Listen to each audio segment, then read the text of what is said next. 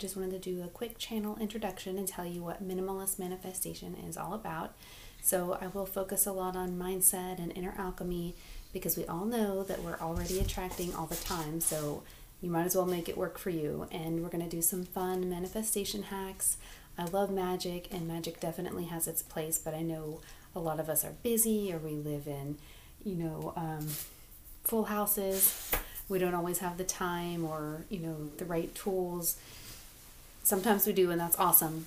But, um, you know, the more you can automate it, just like your money, the better it's going to work for you. So, we're just going to talk a lot about embodiment and fun little things. I'm going to have some people on and talk to us about what they do as well. So I'm excited to get started.